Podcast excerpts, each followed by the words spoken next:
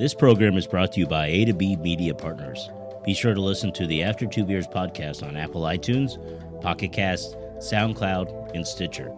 Also, be sure to visit www.after2beers.com. All right, hello, After Two Beers fans. Dutch Dalton joined tonight by Ryan Brewer. Much like we are trying to do, we're trying to live out our dream here of, of being these someday podcast superstars.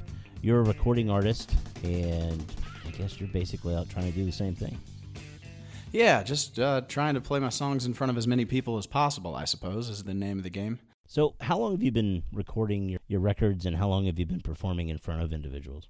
Oh, well, uh, I've been performing for a long time. Um, like so many musicians, as I've come to know, I started in church. My folks were youth pastors, so started performing there really early on. Kind of been performing ever since. And then I, when I got to about a senior in high school, I, I really started to play out with some some friends and kind of formed my first band that year. And I played in bands up until I guess seven years ago, June of, of uh, 2011. I went solo, so June of this year was my my seventh anniversary as a solo act, and, and I've been recording uh, and releasing albums as Ryan and Brewer ever ever since. Now, is this your your only gig, or are you supplementing the income with a real job? I actually um, have been have been full time pretty much the whole seven years. Uh, I just actually this fall gave myself a little a little moratorium or, or sabbatical, if you will, and and uh, took a gig teaching songwriting uh, and two sections of survey of the music industry at Purdue Fort Wayne. That's been an interesting challenge, is doing the whole teaching thing and kind of putting myself in the in the professor shoes. I like things that are hard, uh, like things that are difficult. So it's it's definitely that. I, I feel very comfortable teaching the songwriting class. The survey of the music industry class is a little different because uh, the the industry has been in such upheaval in the last you know 10 to 15 years that I don't think anybody really knows what they're doing. Uh, so to to stand up in front of bright eyed and, and bushy tailed college freshmen and, and tell them that I know how to make them successful in the music industry, it seems dis, disingenuous at times. But I've kind of tried to craft the class around that idea that everything is everything is a rule until it isn't, and everything works until it doesn't. So it's been interesting. It's been fun. You mentioned you, that you teach songwriting. How yes, hard is that to do? To be able to guide someone to be able to take whatever they're thinking on the inside and put it on paper so it connects with an audience, but also it, it delivers their story. It's definitely not easy to do. Well, I suppose the goal is actually to kind of demystify the the the practice of songwriting. Um, my whole premise for the songwriting class is every unique individual has lived a unique life under unique circumstances from a unique perspective, and therefore they have something unique to say. Really, that means to me that anyone can write a song. Uh, it's not going to be brilliant right off the bat, and it's my firm belief that the the only way to write a good song is to write a lot of really bad ones. So more so than me perhaps giving them formulaic advice on how to take their feelings and emotions and put them into what's going to be a song that connects with an audience. It's instilling the kind of the understanding that it's a work ethic that it's that you have to do the work that you have to sit in front of the paper and let it make you feel uncomfortable and you know just trust that if you're sitting down every day at the altar of the muse and sacrificing sweat and ink, she will visit you. It's kind of that kind of more instilling that faith that if I do this and I am passionate about it, it will eventually work. Uh, I think people quit, and that's the problem. They give up, or they just didn't have the passion yeah. in the first place. Maybe a little of both. It's very easy. It's an industry and a and a practice in general that that it's in which it's very easy to become discouraged. Uh, it's kind of like being a salesman in that way. I, I, I heard somebody say once that uh, as a professional salesman, your job is to hear people say no, and I and I think that's kind of how it is as a songwriter too. your job is to, you know, kind of spill your guts out over a riff or a, or a progression and then play it in front of people and have them go, eh, not for me, over and over and over again until until uh, until it starts to land in some way with some people. Uh, so I think I think yeah I think the the main focus of the class is that like yeah it's hard and yeah it's uncomfortable and no it's not not simple and quick and and it has to be treated like a job and um, we talk a lot about how you know songwriting is not only important to you meaning the individual writing but it's also important on a macro level it's important to society as a whole uh, we kind of say the things that other people wish they could or or don't quite have the time or desire to put the effort into making themselves say. So we kind of show them a mirror in a way that they don't want to look into a mirror. And so it's kind of our job. So we have this obligation to write. And then also for the for the serious writer it's it's it's like lifeblood. It's something you have to do to stay sane. So uh, c- commercial or pop songwriting is basically just trying to harness that thing you do in order to stay alive or stay sane, harness that thing and turn it into uh, a practice by which you can get paid and be able to literally live. So it's uh, it's a it's a fun class. It's also challenging.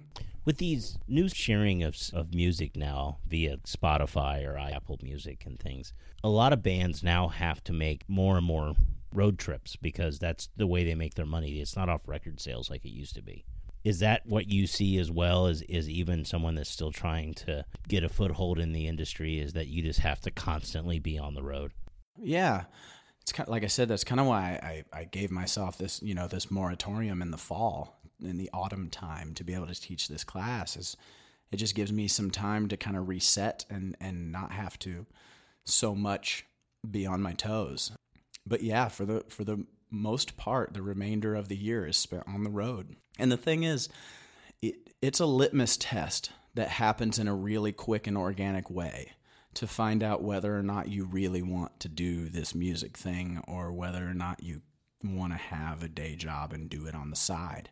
And part of what I what I try to tell my students and part of what I try to tell fellow performers and stuff within the local scene is that like there's no shame in that game at all there's no shame at all in being like I don't want to sleep on the floor in the back of my car and eat peanut butter sandwiches and be broke and not be able to have meaningful relationships and I don't want to do that. I just want to you know play my songs that make me happy on the side of my day job. That's totally fine.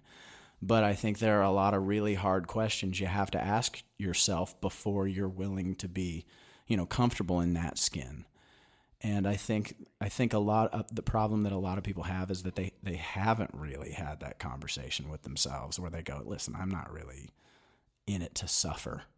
I'm in it to have fun, and that's fine. But you it it really changes the way you talk about yourself, and it really changes the game plan for how you try to execute your career. And I think a lot of people would do better to have that that kind of difficult conversation with themselves earlier on in the late 60s early 70s you know you really started to hear the the term singer songwriter more. And yeah. it's kind of at times a more poppy version of folk music but it's still it's all about the message of the song. It's it's not about a, a catchy hook or things. It's it's about telling that story. Do you feel like the music industry has lost a lot of what you would call quote unquote singer songwriters um that's a good question. I, I I would say there's money to be made. Uh, and there is there there are careers to be made for for songwriters, and there are people who still care about that stuff. You know, the the the house show industry, uh, and that's kind of a weird way to say it, but you know, the the the economy of people having shows in their living room has absolutely exploded in the last you know ten to fifteen years. And that's because there are still quite a few people who care about listening to stories. And, you know, I, I don't know where I read this, but I read it somewhere. It surely didn't come out of my brain because I'm not that smart. But somebody, somebody said, you know, back in the day, you would want to have 10,000 fans. And now you're like, I'm okay with having 1,000 super fans. So instead of having 10,000 people who are willing to spend like $10 on your music per year because you brought out one record and they bought it, um, you're looking to have like a thousand super fans who are going to spend, you know, 50 to 100 bucks on you a year. And that means going to all your shows and having you come play their house and buying all your t shirts and um, people do the GoFundMe and the Patreon thing and trying to get people to, to, to engage in the music in that way. And, and I have a lot of friends. Like I, I only, I only say this because I've seen it. Like I know that they, that people exist out there who really care about songs and stories and, and uh, they care about the, you know, the poetry of the thing. And um, I think that that, that it still exists, I guess. So yeah, you might have lost a lot of it in maybe a commercial way, but that underground's still there. Uh, and that's kind of part of what the, the upheaval of the industry has caused. Like it's music's never been more democratic. Like the the the power really is in the hands of the people to listen to what they want to listen to and and and uh, you know kind of forge their own listening habits. And um, there's still a lot of people who are taking that power, and there are a lot of people who aren't. there are a lot of people who are just listening to whatever's on the radio, but there are a lot of people who are going out and looking for stuff. Well, you know, and that's the beauty of of today is you know talking about Spotify a second ago. Our podcast is on Spotify. You know, we're on iTunes yeah. and Stitcher and Pocket Cast, and the beauty though there's five literally five hundred thousand podcasts out there. It's still an opportunity yeah. for me to do what I like and if right. you find your audience, to your point, even if it's just mm-hmm.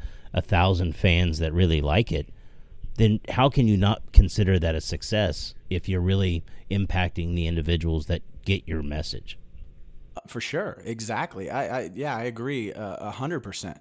Um, I I always say, and I, have you know I said this to a lot of my fellow artists. I, I, if you're worried because you're not making enough money off your Spotify streams, especially at the level that I'm at, I would have concerns that you're on Spotify for the wrong reasons. The money is to be made on the road, and the money is to be made playing in front of people's faces. And you got to hope that you can use a tool like Spotify to keep them engaged in the meantime. And um, you know, I it's such a it's such a weird gray area for me because do I think Spotify is paying out quote unquote fairly? I'd like to say no. Um, but I mean, what is fair? I mean, I, you know, if you're getting one spin on terrestrial radio, ultimately tens of thousands of people perhaps could be hearing that one spin. And if you're getting spun once on Spotify, chances are someone's got like shitty Apple, you know, uh, earbuds in and they're listening to it in their solitude. So it's it's not the same. It's not. It shouldn't be paid out the same. And and there is there a middle ground? Yeah, for sure. And we got to try to you know get closer to it. But Spotify is a means to an end.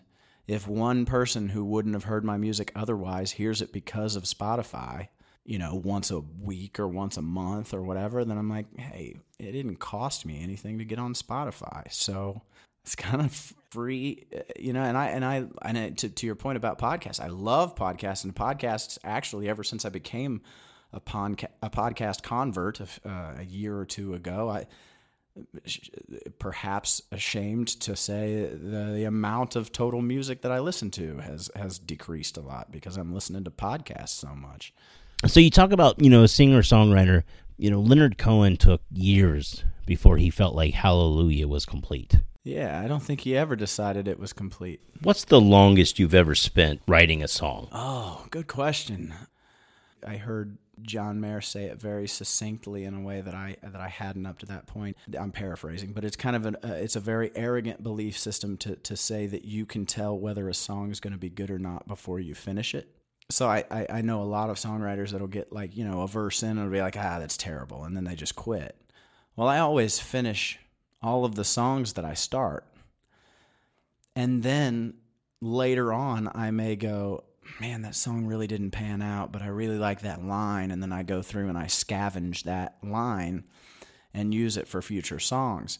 So there are lines that have been with me for more than 10 years that I don't feel like I've I still don't feel like I've used in the best possible way that they could be used. But there are other lines that I've put in songs 3 and 4 times. And that song may go away, but that line's like, ah, man, I'm still really into that line. And I'll bring it back out and, and, and put it in a different song. So I guess I've got lines that have been with me for more than a decade. Uh, probably any one song, probably a year or so. When I was in college, I used to sit in class and just fill notebook after notebook after notebook with just writing, just writing whatever, just to keep myself awake in class. And then I would go home and and you know to my dorm room and sit there with my guitar and start playing riffs and decide if any of it was something I could fit into a riff. Well, as I got more comfortable on my instrument and, and kind of moved to where I was writing, maybe sometimes I was kind of playing music first, I got to a point where I wouldn't write anything down until the song was completely finished. Really? Because I felt like it kind of, yeah, it kind of allowed the song to kind of breathe and change. And I was kind of of the opinion that if I was playing a song, you know, 15 times one day because I couldn't quite get it right, and then I set it down, and came back to it the next day and couldn't remember any of it, then it probably wasn't that good to begin with. So I just I don't I don't write anything down until I feel like the song is good and finished. Uh, so anytime I actually record a record and put out a record, you know, it gets to that point where you're doing album art and stuff like that, and people will be like, "Okay, we'll just send over the lyrics." I have this thought. I'm like, "Ah, shit! I gotta I gotta sit down and write all the lyrics down to these songs because I haven't written them down yet." Um, but just within the last year or so, I've started sitting and writing on notebook paper and then getting the guitar out and kind of going back to doing it the way I used to do it. I think it's kind of about, for me, it's kind of about ups, it's kind of about upsetting the apple cart. yeah, I know it. I know it. I know it. For me, it's kind of about like upsetting the apple cart a little bit. Like it's like every once in a while, just try to do something completely different to kind of change my outlook on on the process. Um, and I've kind of fallen back in love with just sitting down and writing and writing and writing, and then getting out my guitar and starting to play, and then going back through and scribbling out and rewriting and all that kind of stuff. And it's it's been kind of fun that way, but. But yeah, I guess I guess ultimately, in a, in a long rambling way to answer your question, I think probably a year is the, the longest it's ever taken me to finish a song there's a great documentary series that came out last year on HBO. It's called The Defiant Ones. Yes, I haven't watched it yet. It's on my list. It's it's very very good. And there was a part in the documentary where Patti Smith had suggested that they wanted her to record a Bruce Springsteen song. Bruce wasn't going to use it, and Patti made the comment that she never used somebody else's writing. She wrote all of her own songs. Is it weird for you to perform songs that you don't write? Um, it depends a lot on the context, I do a lot of longer gigs at perhaps uh, you know bars or whatever, where you know I'll be playing for three hours, and I'll, there's kind of an expectation that every once in a while you throw in a song that everybody knows, and and I used to I used to fight that. I used to fight that a lot. I would say, you know, I can play my own songs and they're good enough and people will enjoy it and they're not going to get upset that they didn't hear, you know, American Girl for the 27th time that week. Um, and I used to I used to fight that a lot, but I kind of got to a point where I realized like first of all, man, like don't be so arrogant as to as to think that you can't learn anything from playing somebody else's song when that song was a massive hit or when that songwriter that you're playing the song by, you know, if I'm playing a Tom Petty tune, or if I'm playing a Dylan tune, or if I'm playing a Jason Isbell song, or I'm playing a Rod Stewart tune, or a Tom Waits song, like, don't be so arrogant that you think that there's nothing to be learned or nothing to be gained from learning and playing somebody else's song who came before you.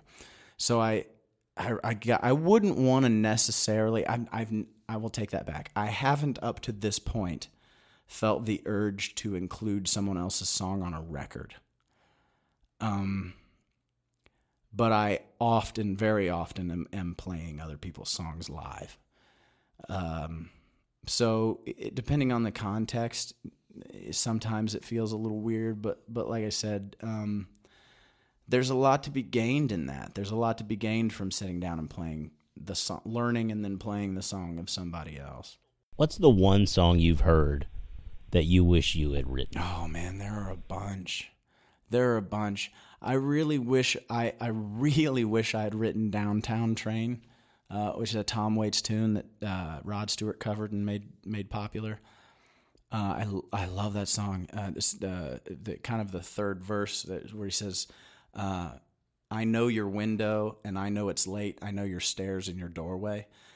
That to me, like the way he chose to put three very visually um, distinctive descriptions of the setting. So I know your window, I know your stairs and your doorway. Those are those are three very physical things. And then he says, and I know it's late in the middle, and I would never think to do that. And and I just like simple things like that really really get my goat. Sometimes I'm just like, man, that's great. I wish I'd re- thought of that. Um, oh, man, pretty much, pretty much any Tom Petty song I wish I would have written. Jason Isbell, there's a song off his uh, last record called Molotov that I think is absolutely brilliant. Um, oh, like anything Phil Collins ever wrote, I think Phil Collins is absolutely brilliant. Just about anything, any, anything Roger Miller. I'm a huge Roger Miller fan. I think he is so, I think he's so brilliant and funny. Um, What's your favorite um, Roger Miller tune? I've been covering "Dang Me" a lot lately. Uh, that might be my favorite. Uh, I love Chug-a-Lug. I think he's so smart. What's the funny thing about my dad is my dad's actually got a decent voice, but he's such a goofball that he never actually takes it seriously and tries to actually sing. He's always singing in some other voice other than his own. And he used to sing us Roger Miller tunes when we were little kids, like in the Roger Miller voice. And, and I just, I thought it was so funny. And as I got older and kind of went back and listened to him, I was like, these are great tunes. Do Wackadoo and Kansas City Star and, and, you know, there's, there's so many great songs and, and I'm with King of the Road. Oh yeah. Well, King of the Road um, kind of is, is all by its own. I mean, it's, it's, uh, because I'm with, I love Chug-a-Lug and I actually attempted to do that at karaoke from time or two and uh, but yeah, he was. I mean, he was a clever writer, and then he did a version of Bobby McGee, and and uh, it, it's it's an yeah. I've actually got that version on vinyl. Do you really? Got that? Yeah, yeah. And I hate that song in every other aspect. um, well, you know what? That's going to be my next question. Was so you talked about some of the songs that you wish you had written. Which ones, in your opinion, are the ones that are m- the most overplayed or the most overrated? Yeah, overrated. I always, I, and I keep coming back to this. I always feel really arrogant saying things like overrated because I'm like, who am I like to, to to point that out? But I but I do. There are songs that I do really hate. Like and um, like I have one, and I I can't. I absolutely can't stand Bobby McGee. I can't. I, if I like, if I never the the way I always put it is, you know, if I if I never heard Bobby McGee one more time, I, I would be absolutely ecstatic. See, I'm that way with Hotel California. Really? Yes. I I pretty regularly go back to Hotel California and just marvel in it. I think it for me it's so overplayed and it's been dissected yeah. so much and for sure. And it's funny because I'm a huge Joe Walsh fan and and the ex- yeah. it's it's a running joke for most people that I hate the Eagles. But uh, it's really not that I hate the Eagles so much as I really just don't like that song. And I think it's just because it's been so overplayed. Yeah, well, it, it, it, there's no question that it's been overplayed. Um, there are a few songs that I that I certainly think are overplayed that I like anyway, and that's probably that's probably the biggest example. I, I don't ever really get tired of, of hearing that tune. I think there's I think there that I I might skip through the first three intro uh, phrases because I think those are a little self indulgent for no reason. Um, but and I might have had the ending solo fade out about 45 seconds earlier than it did, but um, there are a lot of things about. So there's really only like a few seconds of the song you like. yeah, I love. I I really do like. I like the the the I like the feel of it, but I do understand that it's about two minutes longer than it needs to be. Oh yeah, um, that one for that one for sure. Um, My favorite part of that song is the end. there are other songs. There are other songs that I'm also like. Uh, hey, this song is uh, this song is not at all the best song by this artist. That happens to me a lot. Um, where I'm where I like like you know people hate like Piano Man. I'm pretty indifferent about Piano Man. But anytime you say Billy Joel to like a like a person who's a cursory fan of music, they're like, "Oh, Piano Man," and I'm like, "Man, come on!" Like, I love Billy Joel, and when you were talking earlier about having you know like certain sentences that you just love, and that's how Yeah. scenes from Italian Restaurant came about. Was he basically had two or three songs that he just didn't have finished, and he threw them together. oh, And that's great. yeah, and that's I did not know that story. yeah, yeah. So like when he talks about you know at the beginning, it's you know a bottle of red, a bottle of white.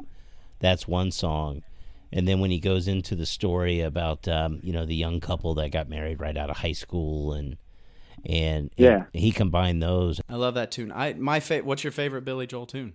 Oh, you know it depends on my mood, but um, she's always a woman is phenomenal to me. N- always a woman knocks me on my can every time I hear it. It's the only Billy Joel song that I that I cover when I'm when I play live. I love that song. Yeah, I love that song. That just so many lines in that are just he has no business being that brilliant, and he is. Um, you mentioned uh, karaoke. Do do you have a go to karaoke song? yeah. It's uh, it's Big Balls by ACDC. That's brilliant. yeah, and it's mostly because like your dad would do. You know, I'm just trying to be goofy. You know, I deep down I'm more of an entertainer. I don't. I have a Yeah. horrible voice for for singing. So it. I I mine is uh mine is with without without exception. Um, I always sing um, Eddie Money Shakin' at karaoke. Yeah, I I love Eddie Money. I think he's extremely underrated. I I've got to ask, because I'm just curious. How many times has has the word "freebird" been yelled at you over the course of your your time Oh. performing? Um, And it, and I have to A lot. assume musicians hate it. a lot of times. Um, it's the thing is, it's it's really only started happening to me since I started playing bars pretty regularly, and I never really played bars when I was in bands. So I've only really been playing bars for the last seven, seven, eight years or so, and so it's really only happened to me then, and it's almost like it's become such a cliche that it reflects more poorly on the person who screams it now Right. than than it used to. Like it used to be like, oh yeah, that guy said Freebird and that artist was embarrassed. Like now it's like the guy said Freebird and everybody in the crowd is like, shut the f- up, dude. Like like everybody gets mad at the guy instead of uh, laughs at the artist. So it's actually um, it's not so bad. I don't hate it so much. I used to really get mad anytime when someone would request a specific cover. I used to be like, you know, I'm up here like pouring my heart and soul onto this guitar, and you're like requesting other people's music, and, and that's annoying to me. Right. But I, I had to really come around to the fact that, you know, I had to dissect what that is at its core, and what that is at its core, um, is that person who does not have a musical um, education background. That person's not like you can you can assume that your average person in a bar isn't highly musically educated. They are listening to you and they go, "This person is good." You know what else I think is good? You know, Desperado. I would really like to hear this person play Desperado because I think Desperado is good and I think this person is good. Like, is that person trusting you enough with a song that they love that they would love to hear your take on it? And when I started to think about it like that, it really, and I, it could be total bullshit, but at least makes me feel a little better when someone requests somebody else's songs. I'm gonna open my second beer because it's uh, it, it seems apropos. We appreciate it. It's one of the rules to be on the show. So Yeah, well, I, I wanted to make sure that I was, I, I'm not necessarily all of that stuff um, that we just said was before the second beer, so I don't know if any of it counts. All right. If I was interviewing someone that performs music for a living and didn't ask, um, you know, who are your influence or who influenced you, then I wouldn't be doing my job right. So, Feels like it's an expected question. yeah, right. So, who's like uh, who influenced you, but also who do you listen to today that maybe people listening to the podcast that enjoy kind of singer songwriter kind of music um, that they should be listening? Okay. Um, well, I, I would have to go way back to say like who were the earliest influences. My like I said, my folks were youth pastors, so I was at my first music festival when I was five. I think. I'm going to ask one more question, and uh, you know, then we'll, we'll talk about you know, your music and where so people can see it. But if I had a magic ticket right now to hand songwriters were huge, and I said you so, could go um, see any uh, individual Michael or W. band Smith alive for me. or that uh, has Charlie gone on. Peacock was big for Who me. would you Then go when see? I my mom Who first you told me I could buy my my very first record with my own money. Uh, she was like, you know, here's some here's some money. You can you can pick whatever you want out. And of course, she gave me a Christian music magazine, and I had to go through and pick out. So I basically just looked at all the album covers and was like, what would she not buy me herself? Um, and so I uh, I decided on a band called Five Iron Frenzy, and it's a, a, a punk ska band. And to this day, I stand by everything they've put out there. I'm going to ask one more question. If I had a magic Sure. ticket right now to hand you, and I said you could go see any individual or band alive or that has gone on, who would you want to see live? Oh man, that'd be that's really hard. That's really hard. Um, I actually, I I got to. It was a very busy year this past year. I got to knock two of my remaining like three um, bucket list bands off of my list. I, I got to see Rod Stewart and I got to see uh, the Decemberists. And my my bucket list is to see the Who before any more of them die. I've never gotten to see the Who, and um, I very much want to see a band called the Early November from my high school and college years, and I want to see Kendrick Lamar. Uh, those are three that I really want to see. Um, but if I like, if I have the ability to like time travel and go back and see something, I'd have a really hard time like not going back and seeing the Who at Woodstock. Like I think that would be absolutely incredible.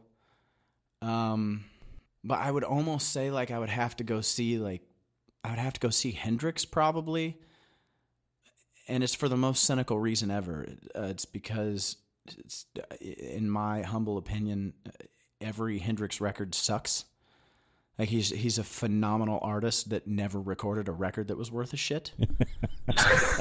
So, Well, don't pull any So punches. Tell like- us how you really feel about him. so I was so I would want to like I would want to go back and see him live so that I can be like like I intellectually understand how important Hendrix is and how he just absolutely changed the game moving forward but uh, but I, but I but I like in a very real world sense like in like tactile can I touch it and feel it and describe it I really have no understanding of why he's so good um I would I would love to go back and be able to watch him so I can go, oh no, yeah, now I get it because all those records suck and they don't. do Do him justice. I feel like. Well, it's you know it's funny you say that, but it's there's certain artists that are definitely better when they're live. The one that jumps out to me was Peter Frampton, who you really was struggling until they released the live album. Oh yeah, Frampton Comes Alive was huge for me as a kid because my dad told me that story. He was like, this guy, you know, was recording records and just couldn't get famous, and then he just put out this live record and it just exploded, and I was just so fascinated by that. And I like to this day, I'll put on Frampton Comes Alive and just be like, wow, this is really good. Right. Yeah, there's certain artists I'm sure that uh, you know I go back to the Beatles, but when they were playing the music that I really liked, they didn't even tour then. Um, Right. Well, it's insane to think about the fact that like what, what was it, Dodger Stadium that they played, or they played at uh, Shea Stadium when they came to New Stadium. York, and um, and so that was in '64. They actually played in Indianapolis at uh, the Pepsi Coliseum. Really? Yeah, they. That'd be incredible. Yeah, I read a thing about they were talking about when they were at it, yeah it was Shea Stadium you're right yeah like uh, I read a thing where they were talking about like they just they literally it was so loud in that room they could not hear and monitors didn't exist then like you didn't have stage monitors blowing back in your face so those dudes were able to just like one two three four bam and hit every harmony perfectly without being able to hear themselves that's wild. that's- insane to me You travel a lot. You know, you were. I think you were just in Wisconsin, or you're on your way to Wisconsin. By the time this uh, by the time this airs, I will have just been in Wisconsin. Yes. What takes you there? Like I, I looked at your schedule, and you've got a ton of time in Indiana. Clearly, Well, I've I've been I've been really I've been really um, sedentary, I suppose, and then I've been you know kind of sticking around Indiana because of um, my my newfound domesticity and also my uh, you know my um, sabbatical that I've been taking to to teach at Fort Wayne. So I haven't been touring. Um, but in over the course of my touring for the last you know seven years or whatever, I, I've just got places that I've fallen in love with. Uh, I, I absolutely love New York City. I, I can't get enough of playing in Manhattan and Brooklyn, um, Long Island City. I absolutely love that stuff. Um, but Appleton, Wisconsin has become one of my places that I absolutely love to go.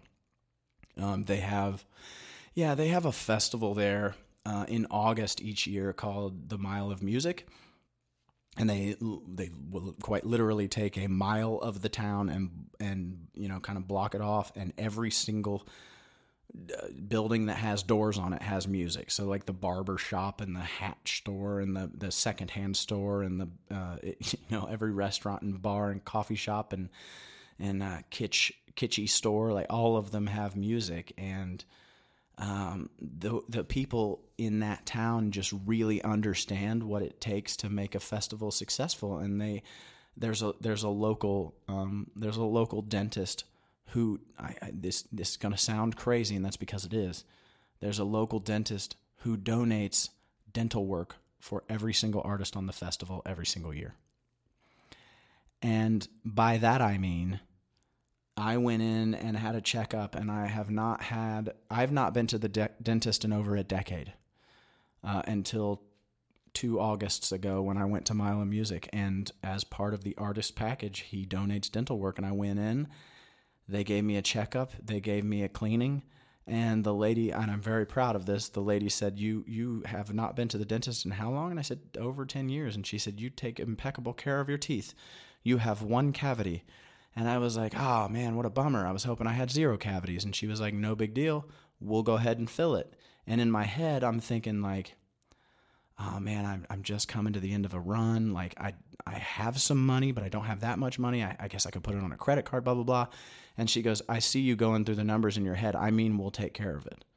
And I was like, what? And she goes, uh, come with me. And she picked me up and she took me to a different room and set me down in the room. And the dentist came in and filled my cavity and sent me on my way free of charge.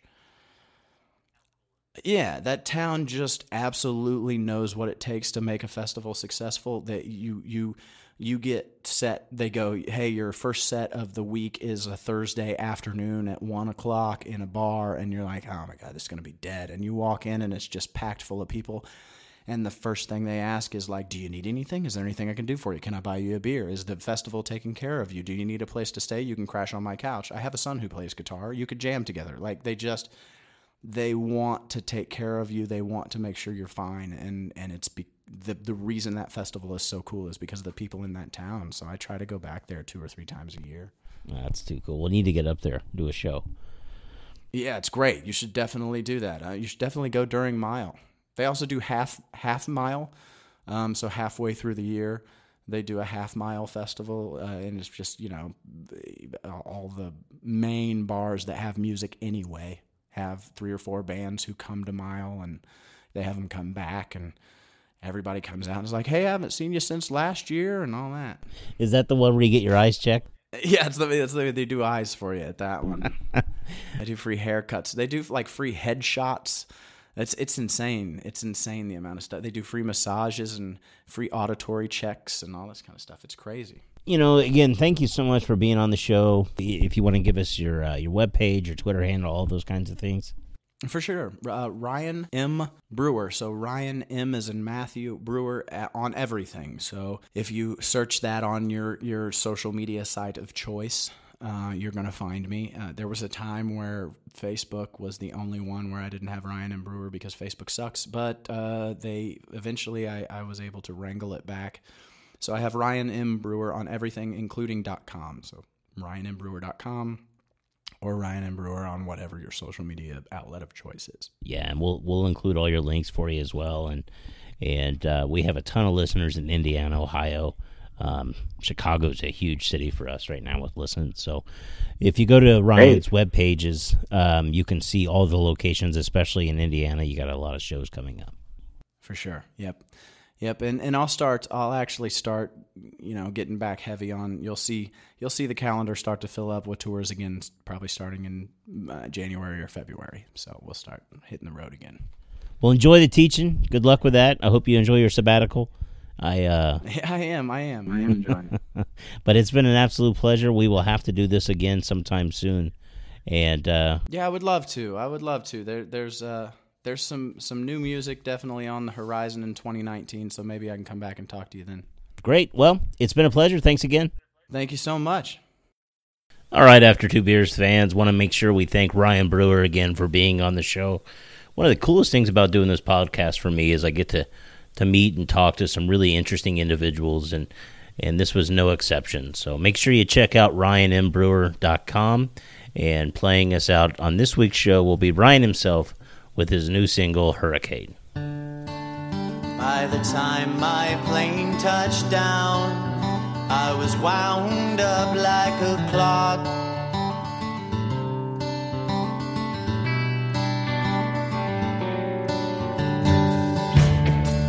They said the songs in your head are fine, young man, but traveling with that guitar in hand is rougher than the Soviet bloc.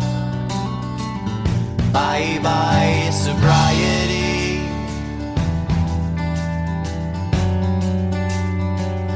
Bye bye decorum.